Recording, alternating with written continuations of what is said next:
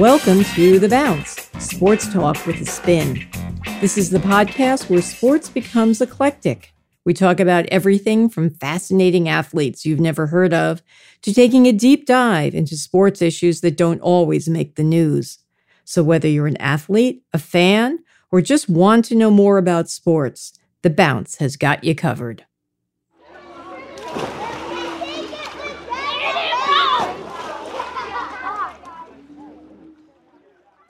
Growing up in Florida, Brad Snyder spent most of his childhood in a pool or at the beach. Later, at the U.S. Naval Academy, he was the captain of the swim team. In 2011, while serving in Afghanistan, Snyder lost his vision after a 40 pound improvised explosive device exploded in his face. Remarkably, a year later, Snyder was back in the pool, this time at the Paralympics in London, where he won two gold medals and one silver medal in swimming. In 2020, at the Tokyo Paralympics, Snyder again scored gold, this time in the triathlon. Outside of his athletic career, Snyder is a PhD candidate at Princeton and the author of the memoir Fire in My Eyes.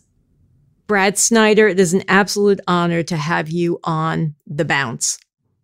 Thank you so much, Jill. I really appreciate the opportunity to come and speak with you today.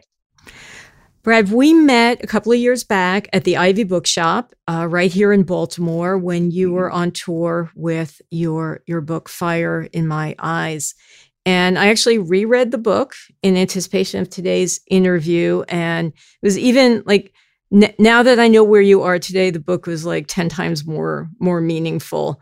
Um, mm. So, just for listeners who maybe aren't familiar with, I'm going to call it your origin story. Can you just briefly set the stage, your elevator speech of um, how you ca- how you came to be where where you are today, from joining the service to well, I won't I won't give it away, but spoiler alert, yeah, yeah. Uh, it's a, it's been a long journey. Yeah, I you know, I was in high school when the towers came down, and uh, I'm part of that generation, and I'm part of the generation that saw that as our call to service, um, to to try to, you know, join the join the ranks of those who would try to make sure that that sort of thing never happened again. You know, an enemy intrusion into the homeland and uh, in such a catastrophic and really polarizing event.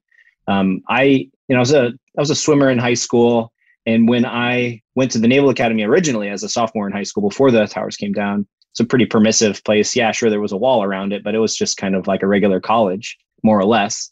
Um, but when I came to campus after the towers came down, there was a barricaded Marine with a machine gun at the front gate. And it was really sort of emblematic of how the world had changed and um, kind of what my life trajectory would look like.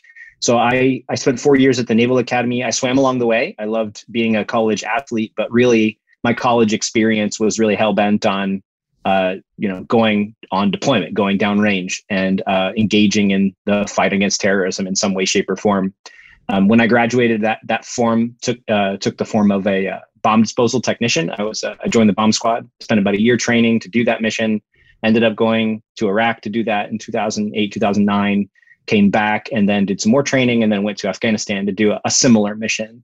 And that's where I got hurt. Um, I, I stepped on a 40 pound IED that detonated about uh, a foot and a half in front of me. Uh, in in many ways, I was very lucky to have been able to walk away from that incident. But the lasting uh, consequences where I lost my vision. Um, in, in 2011, you know, while I was in the hospital, we had actually, you know, we as a country have gotten really good at rehabbing wounded vets. And uh, it was pretty quick that they presented me the opportunity to go back to sports as a way of, you know, finding my way into my new reality as a blind guy. And it was really cathartic for me in a lot of different ways. But in in in some ways, uh, actually, someone pretty early on in my blind journey said that I or pointed out that I was very lucky to be have injured to have been injured in a Paralympic year and I didn't really know what that meant at the time.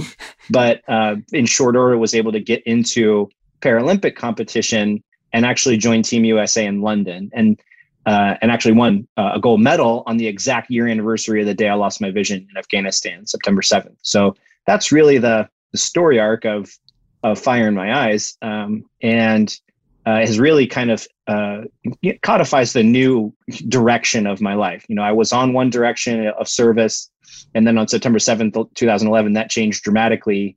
Um, but thankfully, because of adaptive sport in the Paralympics, I was able to put myself on a really awesome path that has taken me to where I am now. Yeah, I mean that that story in itself, even if we stop the interview here, that would that would be enough. As my people would say, Dayenu, that would be enough. But wait, the, but wait, there's more. Um, and because this is the Bounce, I want to talk about. Um, I really want to talk about sport with with you. Mm-hmm. Um, so again, in rereading the book, I really paid uh, attention. Actually, most of the book is, is is your story before before the accident, and then there's you know the Paralympics, and then kind of the book the book ends. But uh, I wanted to ask about kind of swimming swimming blind because it I don't know just reading the book was it the transition seemed kind of rather um rather easy. Like it it, it felt to me that like as soon as you got in the water you're like oh my god I'm home again. I know this. This this this I know is going to heal me. Did it seem like that to you? Uh like I don't know from the first couple of times in the in the pool? Very much so. Very much so.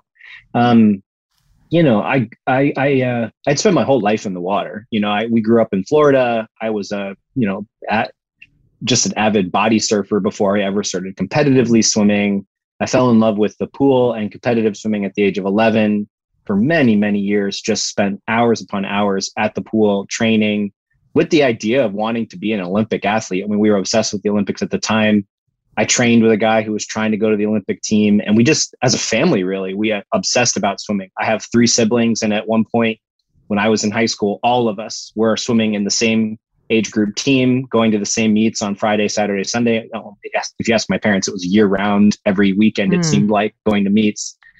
So swimming was just a huge part of my identity. It was a very natural place to kind of go back to in a in a moment of crisis more or less. And it really was kind of a place where i felt home. I felt familiar. I feel very comfortable in the water.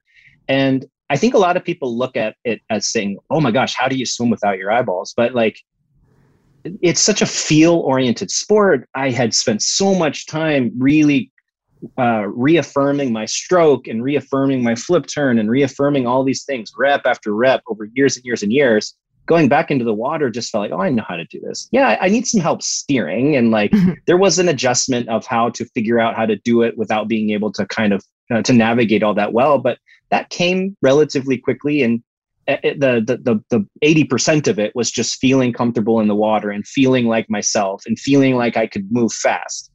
Blindness in general is really characterized by I feel somewhat locked in sometimes. Like I can't get from point A to point B very fast. I have to move slow so I don't bump my head and have to use my hands to feel my way around. And even with a guide dog, I'm kind of constrained, at least relative to the way that I used to be. But in the water, I was so free. I could move wherever I wanted to. I could go wherever I wanted to. I could go really fast. I could push myself. I could get my heart rate over 200. Uh, and it was just like my, it was just a sense of freedom. And so in a in a world uh, defined by constraints, especially early in blindness, to be able to feel free was just an amazing feeling, and then to be able to go fast and compete was just mm-hmm. another gift. When um, so when you were first getting into the pool, um, can you talk a little more specifically about what adaptations mm. you do have to make, um, mm. especially in competition? Like, um, how do you know? How do you stay when you're going really really hard like all out like say you you were doing like a 50 free or something how do you mm-hmm. not knock into the lanes or judge where your competitors are? I know that you know when you're swimming you can kind of take a peek. Um, how do you navigate that? So i'd say there's kind of like three layers. One from an aspirational standpoint i dive off the block every time and don't want to touch the lane line. So if i in theory am completely symmetrical with my stroke and I dive off really strong and even, it's almost like skiing to an, a point. Like you kind of, if you just push yourself into the right spot on the slope, mm-hmm. you can stay in the right spot. And so I kind of think of it that way when I dive off the block. So I, I'm hoping for the best and I'm trying to hit that sweet spot in the middle of the lane. Um, so then that, that's layer one. Layer two is, well, inevitably I'm going to fatigue and fatigue is probably going to hit me unevenly. So what I do is I actually we do a drill in age group swimming called fingertip drag drill, where we just on your arm recovery, each this is with the crawl stroke freestyle. With the freestyle stroke, I drag my fingertips just on the very surface of the water on my arm recovery. And I'm actually, if you imagine kind of drawing an arc from your hip around your shoulder above my head, I'm sort of swinging an arc outward. And the idea there is if I am actually over on the right or the left hand side of the lane, I'll catch it with my fingers as opposed to plow into it with my shoulders. So if I catch the lane line with my fingers, I'll adjust, I'll make a micro adjustment and try to push myself back into that sweet spot in the center of the lane. Um, so that's layer number two. Layer number three is okay, I've just trucked down 50 meters. What do I do when I get to the wall? Um, a teammate or a coach, uh, by the way, my long-standing coach, the best blind coach in the world, is actually at Loyola in Roland Park up in northern Baltimore. Uh, Brian Loeffler, who's been there a long time and has really kind of made a name for himself, uh, creating a home for para swimmers up in North Baltimore. So, quick shout out to Brian Loeffler. Um, but yeah, he would kind of constantly be my A game tapper. So he'll stand on the side of the pool with one of my blind canes, which is basically just a long pole with a tennis ball in the end. And as I approach the wall, he reaches out over the water and taps me in the back on my shoulder blades with that tennis ball to let me know that I'm about a meter away from the wall. Mm. And we practice that movement over and over and over again, just like track athletes with a baton, so that it feels very organic, rehearsed. And the second I get that tap, I lean over and conduct my flip turn. And our, our aspirational goal is that if you were to just imagine the tapper not there, it would it should look like I knew the wall was there all along. Um, and I'd say 90% of the turns, you know, end up right where you want to be and you bounce back and go that back the other way. Um, so I, I, I think that's kind of the the three layers of of trying to get as fast as I can in that sweet spot, making that adjustment from being able to see where I'm going uh, to not being able to see. And it's it's a development process. Like in the in the lead up to london i was crashing all over the place. Every lane every 50 meters i was crashing probably two or three times coming out of the pool bleeding in my elbows. By the time i got to the rio games though i think i had really worked on that sort of art of staying in the sweet spot.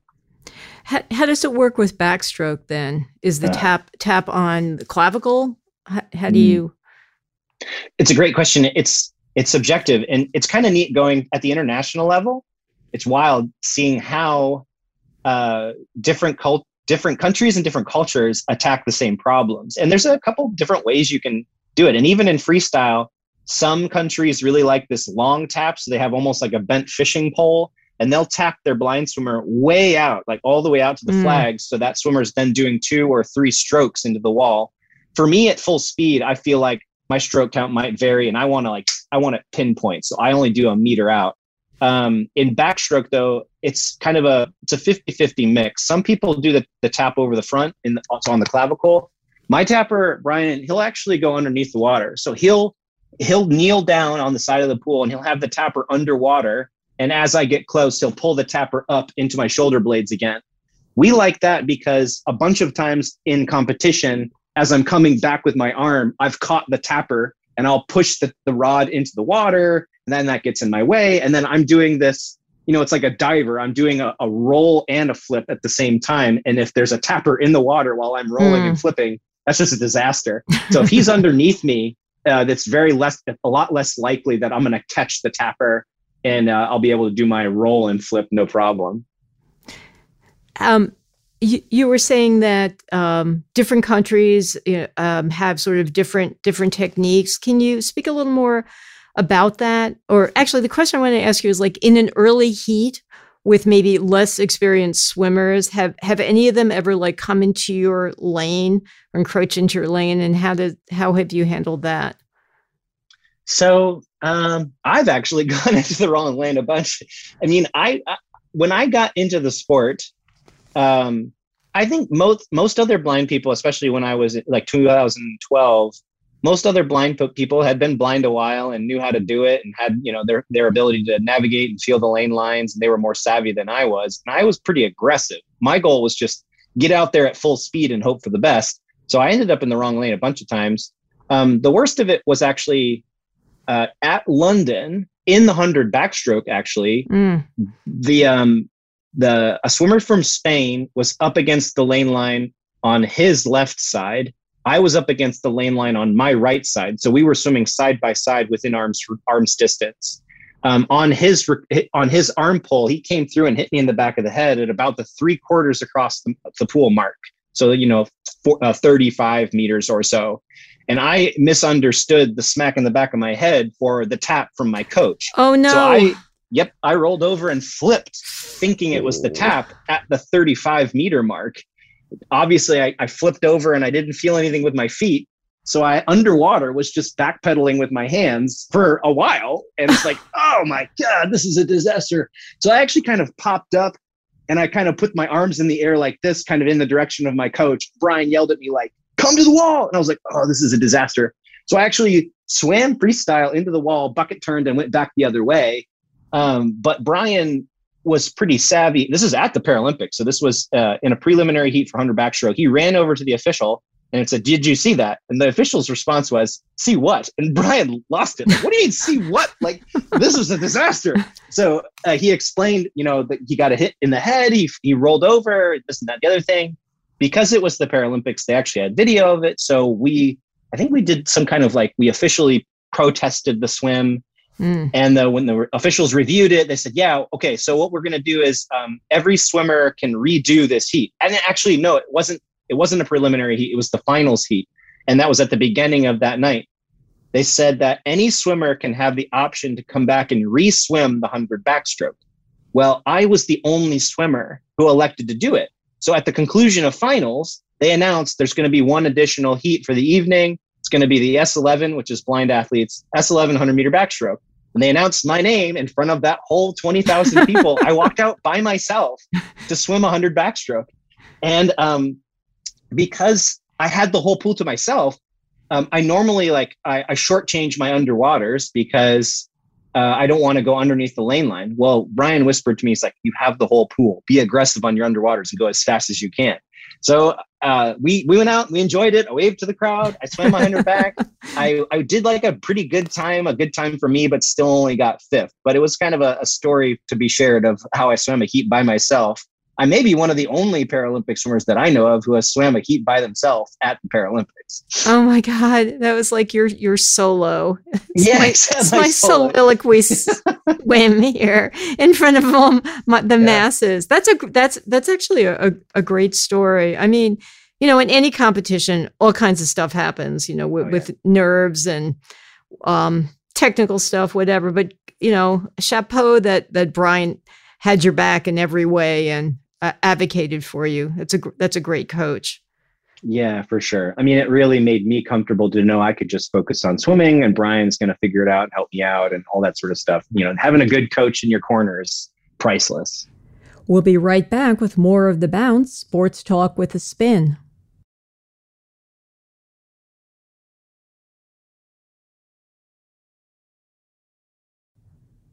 Welcome back to The Bounce. We're talking to Paralympic gold medal swimmer and triathlete Brad Snyder.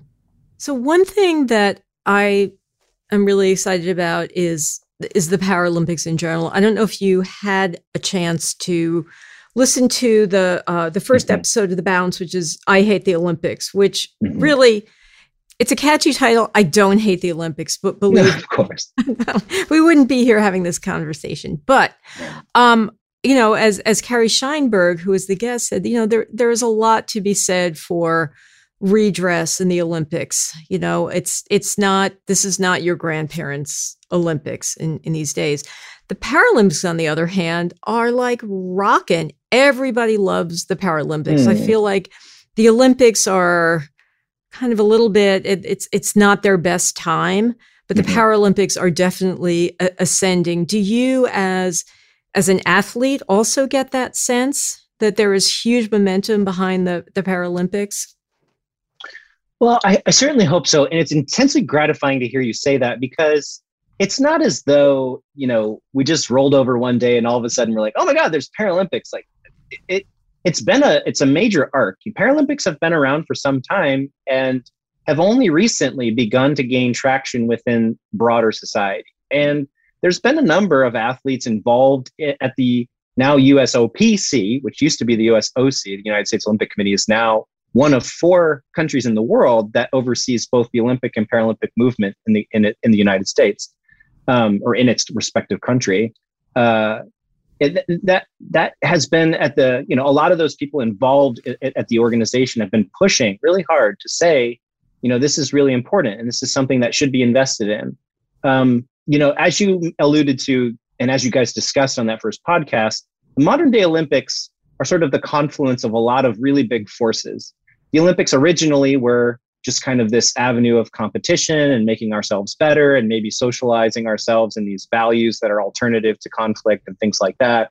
Um, but you know, now the modern day Olympics are this you know big broadcasting contracts and corporate interest and and being able to host the Olympics has now become this you know big thing and having the games in beijing is a whole nother discussion about geopolitics and, and so on and so forth.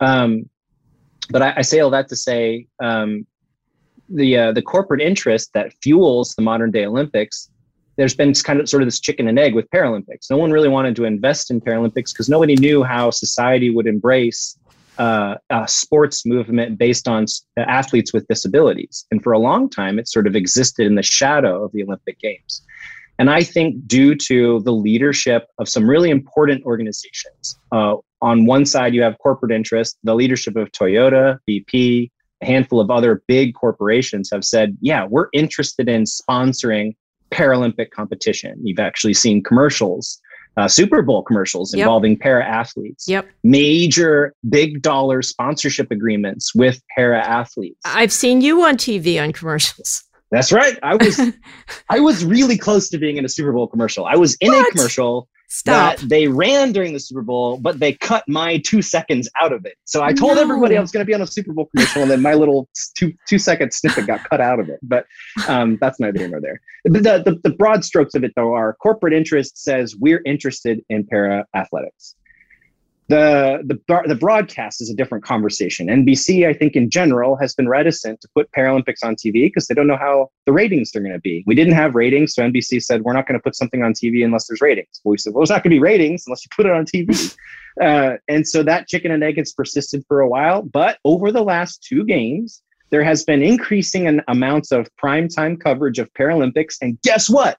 It got great ratings. Exactly. So, Oh yeah. man. So yeah, you're right. We're we're at this like real big precipice. That said, what I'm really proud about, I'll just end on this note. In the United States, the Olympic and Paralympic movement are overseen by the same org. We are the same. We're an integrated movement. And I think the para the para athletes, para programs, para sport in general benefits greatly from our counterparts on the Olympic side. And I think the reciprocal is true. I think the the Olympic movement now stands to benefit from the integration with the Paralympic movement, especially in the United States, which is the, the biggest IOC and IPC, excuse me, N- NOC and NPC in the world.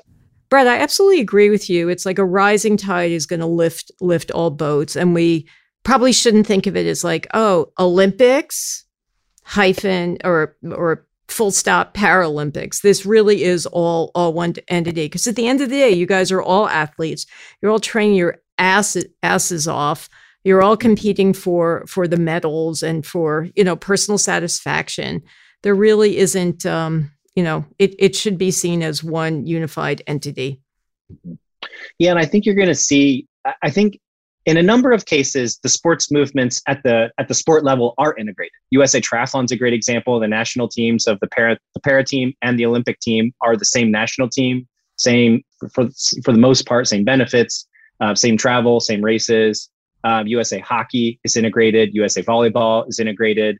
Um, and I think you're going to see a number of the the bigger sports be integrated here soon. I think they're at the international level. The, the uh, Paralympics just shifted uh, alpine skiing and snowboarding over to FIS, the International Federation for Able-Bodied uh-huh. Skiing and Snowboard. Mm-hmm. And I mm-hmm. think you're going to see a lot more of these integrating moves. And the same is occurring at the NCAA. Not as much progression there. The NCAA is really kind of stumbled on trying to figure out how do we integrate para sport. But I think you're seeing major moves in that regard. I think you're going to see Paralympic heats at major swimming uh, conferences like the MAC conference on the East Coast and things like that. So look for that integration to start occurring across the sport landscape, not only here in the US, but across the world. Oh, that's that's really that's really cool. I will totally I will totally look for that. And as you pointed out, Baltimore is a great is a great swimming city. Has a long mm-hmm. long history of of that. So something that that I find um, interesting, a general a general topic, is the um, and it's sort of applicable at all levels of of sport. You know, um, the there is so much going on in, in sport now, so many intense and conversations, so many well-meaning conversations about yeah. how to um, how sports need to advance. You know, there are conversations about trans athletes. Yeah. Um, I did a documentary called Tainted Blood, which is about mm-hmm. the blood doping scandal at the 1984 Olympics. And I wanted to look at more the circumstances around it, not to point fingers, but what, why, why would you dope? What mm-hmm. did the athletes, were they conscious of it? What were the results? And, mm-hmm. uh, you know, and, and since then, obviously, there have been so many other doping scandals. But I think the, the kind of meta conversation is like what constitutes fairness and parity in sports. And I think that the Paralympics really um, are, are, really forced to navigate that in a very thoughtful way by um, mm-hmm. by the specific categories that that you have. Is there ever among the athletes um, conversation like this? Just the, will those categories ever ever shift? Are they negotiable, or who who decides how to apportion the, categories um, for uh, for disabilities to make them quote unquote fair or more mm-hmm. equitable? This is a, an excellent question. It's at the absolute core of sport in general.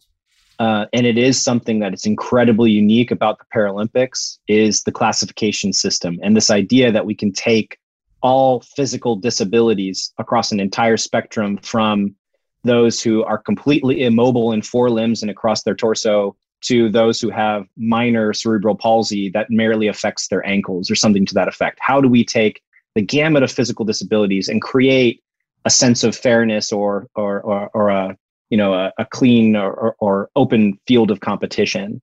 And the classification system is is the way that we do that. It's constantly under scrutiny. It's constantly controversial inevitably wherever you draw the line there's going to be someone closer to the line than others and that person's always going to come under some level of scrutiny but what i do think about what i what i think is really valuable in the paralympic movement is that at, at some point or another you just have to say this is the best we can do and i'm really uh, uh i'm really thankful and grateful to have the opportunity to compete and i'm going to make the most of this um, the line is is somewhat negotiable, as you said. It, it evolves, and it's kind of a along the line this kind of dichotomy. And in a lot of different sports in the Paralympic movement, it's not exactly like there's like billions of blind people. Like there there are a lot of blind people, but not all of them are involved in sport. And when I look at you know, uh, growing up as an able-bodied swimmer, there are you know thousands of kids at every weekend swim meet. There's just not that many blind people. Like the the biggest grouping of blind athletes I've seen at anything is in the tens, not the hundreds or the 1000s mm-hmm. So, you know, we, we're constantly in this battle of how do we create uh, subcategories that have enough athletes to be competitive but is also fair. And there are instances in sport where to get enough athletes in the category, you have to broaden the aperture of who's included in that category. And as you broaden that aperture, that range of capability also broadens. So you have someone who's kind of at the top of that category, maybe the least disabled, and then you have someone at the bottom of that category. And there is an inherent physical advantage baked into the subcategory. Yes. And that that creates you know sub narratives of fairness. But i think at the end of the day you have to acknowledge that it is not entirely possible to achieve full equal physical uh, you know uh, fairness i guess. You just have to kind of constantly be in that space of are we are we at an optimum space between competitiveness and fairness? Does that make sense? Uh, it absolutely makes sense. In fact when i was watching um, the most recent paralympics um, I was watching. Um, I follow Sophia Herzog on mm-hmm. on social media, and I was watching uh, Sophia. You know, who is a little person in her mm-hmm. um, in her heat. You know, and everybody was of of average height. And I don't remember if Sophia um, swam at like a personal best in her heat, but I was thinking, you know, Sophia. I don't know how many little people swim and would swim in her you know particular event but i was really proud of sophia i know she was out there giving giving it her all yeah. i was i was cheering her on she's she's one of my heroes yeah i think that's great it's one of the prouder moment or prouder aspects that i have over the paralympics is that i think everyone just kind of buys off on this is the best we've got, and I'm going to go out there and give it my all and let the chips fall where they may. I think, you know, personally as an athlete, I think these the the sub narratives of fairness, the kind of saying, well, you know, that athlete only won because they're less disabled than me. I think that undercuts the value of the movement. It undercuts the core values of competition, friendship, camaraderie. You know, we're all just out there trying to give it our all. We're all competing mm-hmm. under the same roof. You know, just go out there and give it your all and, and let the chips fall where they may. Uh, and that's kind of I, the way that I've approached it. A lot of my teammates have approached it. And I think the Paralympic movement has has succeeded because most athletes are willing to go out there and, and do exactly that. But I do think the the Paralympic movement is to an extent immature. Paralympics have not been around nearly as long as the Olympic movement, if, especially if you consider the ancient Olympics. Paralympics has only been really around since the end of World War II in some way, shape, or form, and in its mod- modern form since you know the, the the 90s essentially. So we're still figuring it out. Um, globally, you know, in the United States, we're pretty lucky that we have a lot of organizations and resources that can uh, make it a little bit easier for disabled athletes to get into sport but that's not the case worldwide. And there's a lot of athletes with disabilities out there who don't have they don't have the ability to get a bike or to, to get yeah. the equipment that they might need to get into sport. So i think one of the, the things that the ipc the international paralympic committee is, fa- is focused on is trying to get those resources accessible worldwide. And i think as you see that you'll see more and more athletes competing and the more and more athletes you see compete that competition starts to get better and better and better, you might see those lines start to move within that classification system to always optimize that competitiveness to fairness type of thing. I hope so. I'm going to keep watching. I'm going to, we're going to like circle back in 10 years. And was like, hey, yeah. Brad, remember when we were talking yeah. about this? Look how it turned out. Better yeah. than better than we could have hoped. I, I don't want to neglect, um, don't want people to think that, you know, swimming is the only thing that you do. I know you have transitioned. Oh, it's like a, it's like transition because you're a triathlete, right? In the transition right. zone. Sorry, I was trying to be too clever. I ended up like an idiot. Um, no, I like it. so it's like uh, uh, for your uh, career now as a as a triathlete, like. um do you find you're putting swimming more in the back burner? You're like, ah, I, I, I got this. Got to just concentrate on my running and, and cycling now, or does oh Absolutely Does swimming not. still get the love? Yeah, uh, absolutely. And I think it's, you know, triathlon, I went from my longest race being four minutes and 30 seconds or so to uh, a race that is chronically over an hour. So it's all about endurance. And, you know, the thing that I need to do is not only get a jump in the water, but have a lot of gas coming out of the water onto the bike um, and then be able to finish strong on the run. So it's, it's maybe less about being able to be super powerful and quick in a 50 meter or a 400 meter race, but rather how to keep a really high, uh, a really high tempo, a really high uh, rate of speed in the water, but at a minimal amount of effort. Much more like cycling. Much like I'm trying to just hit my threshold and be able to set up a really really great bike uh, with with kind of coming out of the water not feeling gassed. So the training's different, but it still requires a lot of time. Yeah, I mean, most triathletes I know are like, I don't know, I don't know how they how they have time for anything but just basically perhaps sleeping and trying to jam as many calories in in their mouths as they as they can. So I'm kind of circling back to where we started the the conversation before we started taping, because not only are you in heavy training involved on um, uh, an administrative or leadership level with the U.S. Um, OPC, um, but you're also pursuing a doctorate at Princeton. You're a new father. Mm-hmm. Um, mm. Am I leaving anything out? Is there? Uh, no, I, that, that that wraps up the day. Really, wake up, uh, take care of the baby, try to get some training in. All, all that's uh, that's the day to day pursuit for sure. Yeah. Um, and you said your your goal is to go back to the Naval Academy as mm-hmm. a faculty member there. Yes. In in what um, in what capacity? So I actually had the opportunity. I was on the faculty there for a period of two years or so, teaching in the leadership and ethics department. But I was under a, a temporary program, and uh, it became apparent that for me to get a long term sort of tenure track job, I'd need to get the PhD. So um, I, I, found that I loved being at the Naval Academy. I think the Naval Academy is a really special place that does really special things. Um, the Brigade of Midshipmen are a group of really exceptional individuals who are trying to do good things to, to, to take their talents and efforts towards something that you know means something, serving our country, making sure our country is safe. And um, I really found that job to be very rewarding. So I'm up here trying to get uh, my PhD. I've finished up my coursework, so I have three years now to put together a dissertation, and then hopefully once I finish that up, I can apply for and, and get a job back in, in Annapolis, which is where I met my wife, um, who is my my training partner, and that's kind of going back to your previous question. I would never want to leave behind swimming. Swimming is our our joy. I love riding the bike. I love running. I love working out. But swimming is just a place of joy. And my wife and I have been swimming together um, since we met. And you know, three four days a week, we get over to the local Y and and then we swim together. And that's just really kind of a place of of joy for us. So I, I look forward to getting to the pool next time. Brad Snyder, thank you so very much for being a guest on the Bounce, and and thank you for your service. Well, thank you for having me. I, this has been a pleasurable conversation. I'll I'll take any excuse I can to talk about the uh, the excitement around Paralympic movement, and I, I hope that I can come back with you in, in, maybe not ten years, maybe let's talk in three years and see how we've done in the Paralympic movement in the United States. Thanks for listening to today's episode of The Bounce Sports Talk with a Spin. The Bounce is hosted and produced by me, Jill Yesko. The podcast is distributed by Your Public Studios. New episodes of The Bounce will be released the third Thursday of the month. Please subscribe wherever you get your podcasts and leave us a review. Learn more about The Bounce at wypr.org backslash studios.